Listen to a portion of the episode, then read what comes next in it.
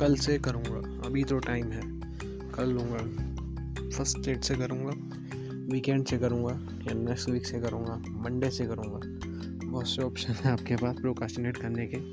लेकिन बस एक रीज़न होना चाहिए उस काम को आज करने का। और वो है आपकी सक्सेस इससे बड़ा कोई रीज़न है नहीं। So welcome back guys to don't be a drum और आपका होस्ट मैं हूँ हर्षित। तो आज हम बात करने वाले हैं प्रोकास्टिनेशन के बारे में। तो क्यों ही करते हैं प्रोकास्टिनेट क्यों हम चीज़ों को कल पर टाल देते हैं? प्रोकास्टिनेशन को एक तरीके से देखा जाए तो अब ऐसा समझिए कि आप किसी रूम में बैठे हैं, और साइड में आपकी सिस्टर बैठी है और आप मान लीजिए फ़ोन पे स्क्रॉलिंग कर रहे हैं बफरिंग कर रहे हैं। तभी आपको प्यास लगती है और आप चाहते हैं कि आप पानी पिए। तो आपके पास दो ऑप्शन है, या तो आप खुद उठ के जाइए, या फिर अपने अपने माइंड से अपने सिस्टर को समझाइए कि वो आपको पानी ला के दे दे। तो ज़ाहिर सी बात है कि आपको दूसरा ऑप्शन ज़्यादा ही पसंद आएगा, क्योंकि उसमें आपको आपको अपना शरीर को हिलाना नहीं पड़ेगा, कोई दिक्कत लेनी नहीं पड़ेगी। चल के जाना नहीं पड़ेगा, गिलास उठाना नहीं पड़ेगा, पानी लेना नहीं पड़ेगा। तो सेकेंड ऑप्शन आपको ज़्यादा ईजी लगेगा। तो आप जैसे तैसे अपने माइंड से, अपनी बातों से, अपनी सिस्टर को मना लेंगे कि आपके लिए पानी ले आए और वो ले आएगी इसी तरह हमारा माइंड काम करता है। हम अपने माइंड को ये समझा रहे हैं कि तू इस काम को अभी मत कर कल कर लियो। दो ऑप्शन हैं, या तो आज काम को आज ही कर लें या फिर अपने माइंड को समझाने की, चल, कोई बात नहीं, कल कर लेंगे या आने वाले टाइम में कर लेंगे या थोड़ी देर बाद कर लेंगे। सेम हमारा माइंड काम करता है। प्रोकस्टिनेशन में हम एक चीज़ भूल जाते हैं कि जो भी सिंगल सेकंड हम वेस्ट कर रहे हैं, वो लौट कर कभी आने नहीं वाली। अगर लाइफ के तरीके से देखा जाए तो हमारे पास जो टाइम है, वो एक सीमित टाइम है फाइनाइट टाइम है हमारे पास। ऐसा तो है नहीं लाइफ चलती रहेगी और हमेशा हम एक ही एज पे रहेंगे एनर्जी भी सेम रहेगी। इस मैटर ज़्यादातर आपके ट्वेंटीज़ में करता है, जहाँ आपके पास सबसे ज़्यादा एनर्जी है। और अगर तब भी आप प्रोकास्टिनेट करते हैं और आपके इंपॉर्टेंस काम को प्रोकास्टिनेट करते हैं तो शायद आप अपनी सक्सेस को प्रोकास्टिनेट कर रहे हैं।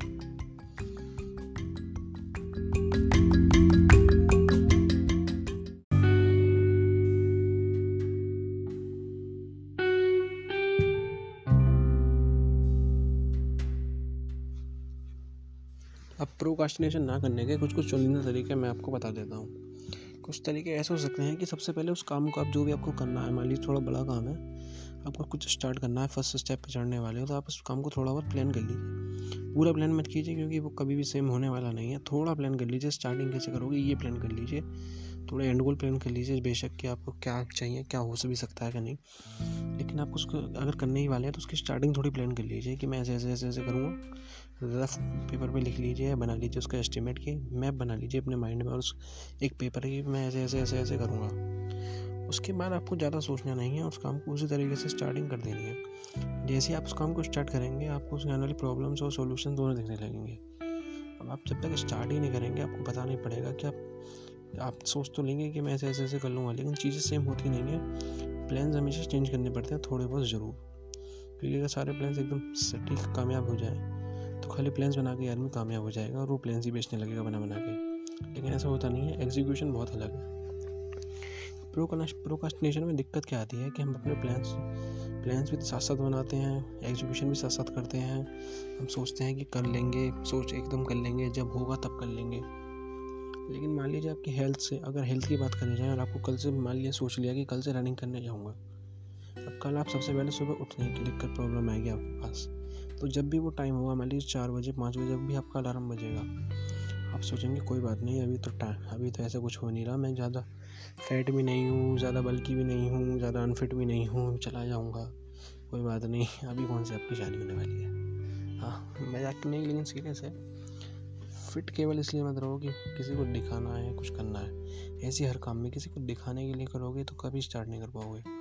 अगर खुद से, खुद के सेल्फ लव के लिए करोगे, अपनी बॉडी के लिए करोगे, अपने मन के लिए करोगे तो शायद तुम स्टार्ट कर पाओ और प्रोकास्टिनेशन को पीछे छोड़ पाओ।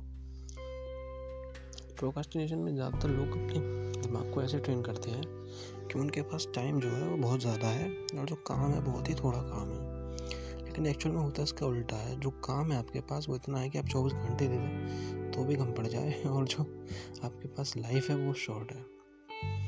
कितनी भी हो, लेकिन वो टाइम एनर्जी है वो आपके पास शॉर्ट ही पड़ने वाली। है काम हमेशा ज़्यादा रहेगा। तो कभी भी ये तो सोचिए मत कि काम जो है आप कभी भी कर लेंगे। क्योंकि अगर आपके पास जो आप जिस टाइम सोच रहे हैं ना तो करने का, ये आपके पास बेस्ट टाइम है उसे करने का ही। बेस्ट टाइम जो है उसे करने का यही है। इस टाइम आपको प्रोकास्टिनेट कर रहे हैं। तो आप इस लेजी से थिंग से ऊपर उठिए। और प्रोकास्टिनेशन को पीछे छोड़ के काम को करना स्टार्ट कीजिए रफ पेज पर प्लान बनाइए उन्हें एग्जीक्यूट कीजिए, जल्दी से जल्दी। और सुनते रहिए डोंट बी ए डम एम योर होस्ट हर्षद, और मिलते हैं नेक्स्ट वीक इसी इसी एपिसोड और मिलते हैं नेक्स्ट वीक इसी पॉडकास्ट पे। Don't be a dumb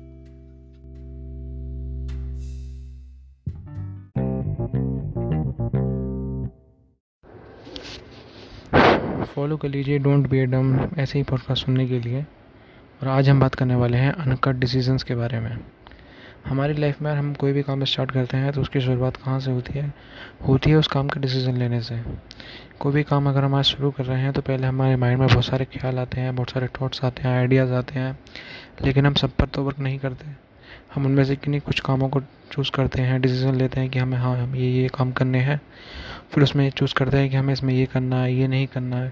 तो मैं लाइफ में कुछ भी अगर कुछ भी कर रहे हो, तुम डिसीज़न लेके कर रहे हो। और अगर सच में अगर तुम एक स्ट्रॉन्ग डिसीज़न लेके कर रहे हो काम तो गारंटी है कि तुम नाइन्टी नाइन परसेंट उसमें इम्प्रूव करोगे, सीखोगे या फिर सक्सेस करोगे।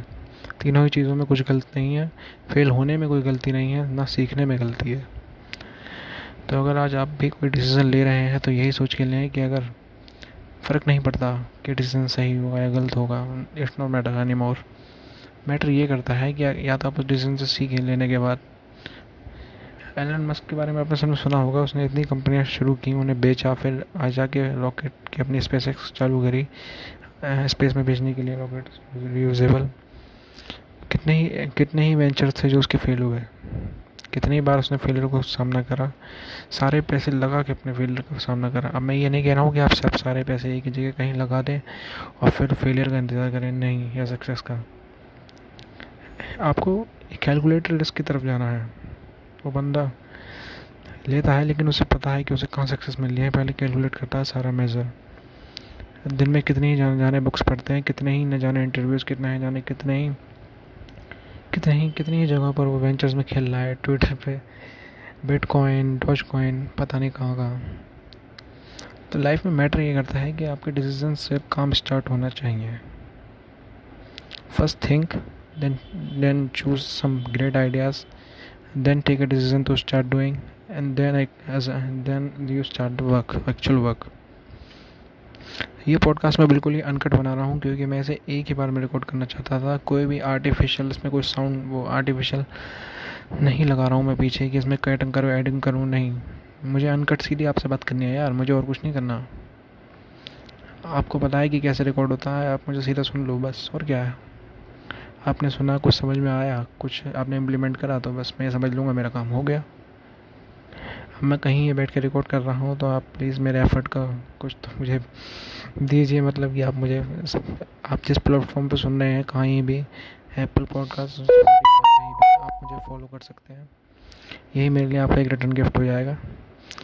सो थैंक्स फॉर लिसनिंग और मिलते हैं जल्दी एक नए पॉडकास्ट में, और आपको ऐसे ही अच्छे डिसीज़न लेने के लिए मैं इम्प्रूव इम्प्रूव करने के लिए मैं आपको हेल्प करता रहूँगा। हेल्प क्या? मैं आपके कंधे से कन्ना मिला के खड़ा रहूँगा। बस आपको क्या करना है? फॉलो बटन दबाए रखना है। और रेगुलर चेक करते रहना है। डोंट बी डम ये पॉडकास्ट लंबा जाने वाला है और एंड में हाँ मैं एक बहुत ही बड़े क्रिएटर हैं डिजिटल प्रतीक उनका मैं बहुत बड़ा थैंक्स कहना चाहूँगा क्योंकि उनके ही किसी एक रील से इंस्पायर होकर मैंने तीन महीने बाद फिर से ये अपना पॉडकास्टिंग का कल्चर पॉडकास्टिंग का करियर शुरू करने का सोचा है। और अब मैं इसमें नाइन्टी डेज़ अगले नाइन्टी डेज़ तक हर रोज़ एक पॉडकास्ट डालने की रात तक कोशिश करूँगा। कोशिश किया मैं यार, करूँगा ही करूँगा। ऐसा मैंने सोच लिया है। आप नाइन्टी डेज़ तक कंटिन्यूसली आप मुझे सुन सकते हैं, यहीं पर। तो प्लीज़ फॉलो करके रखिएगा। एंड थैंक प्रतीक भाई। Love you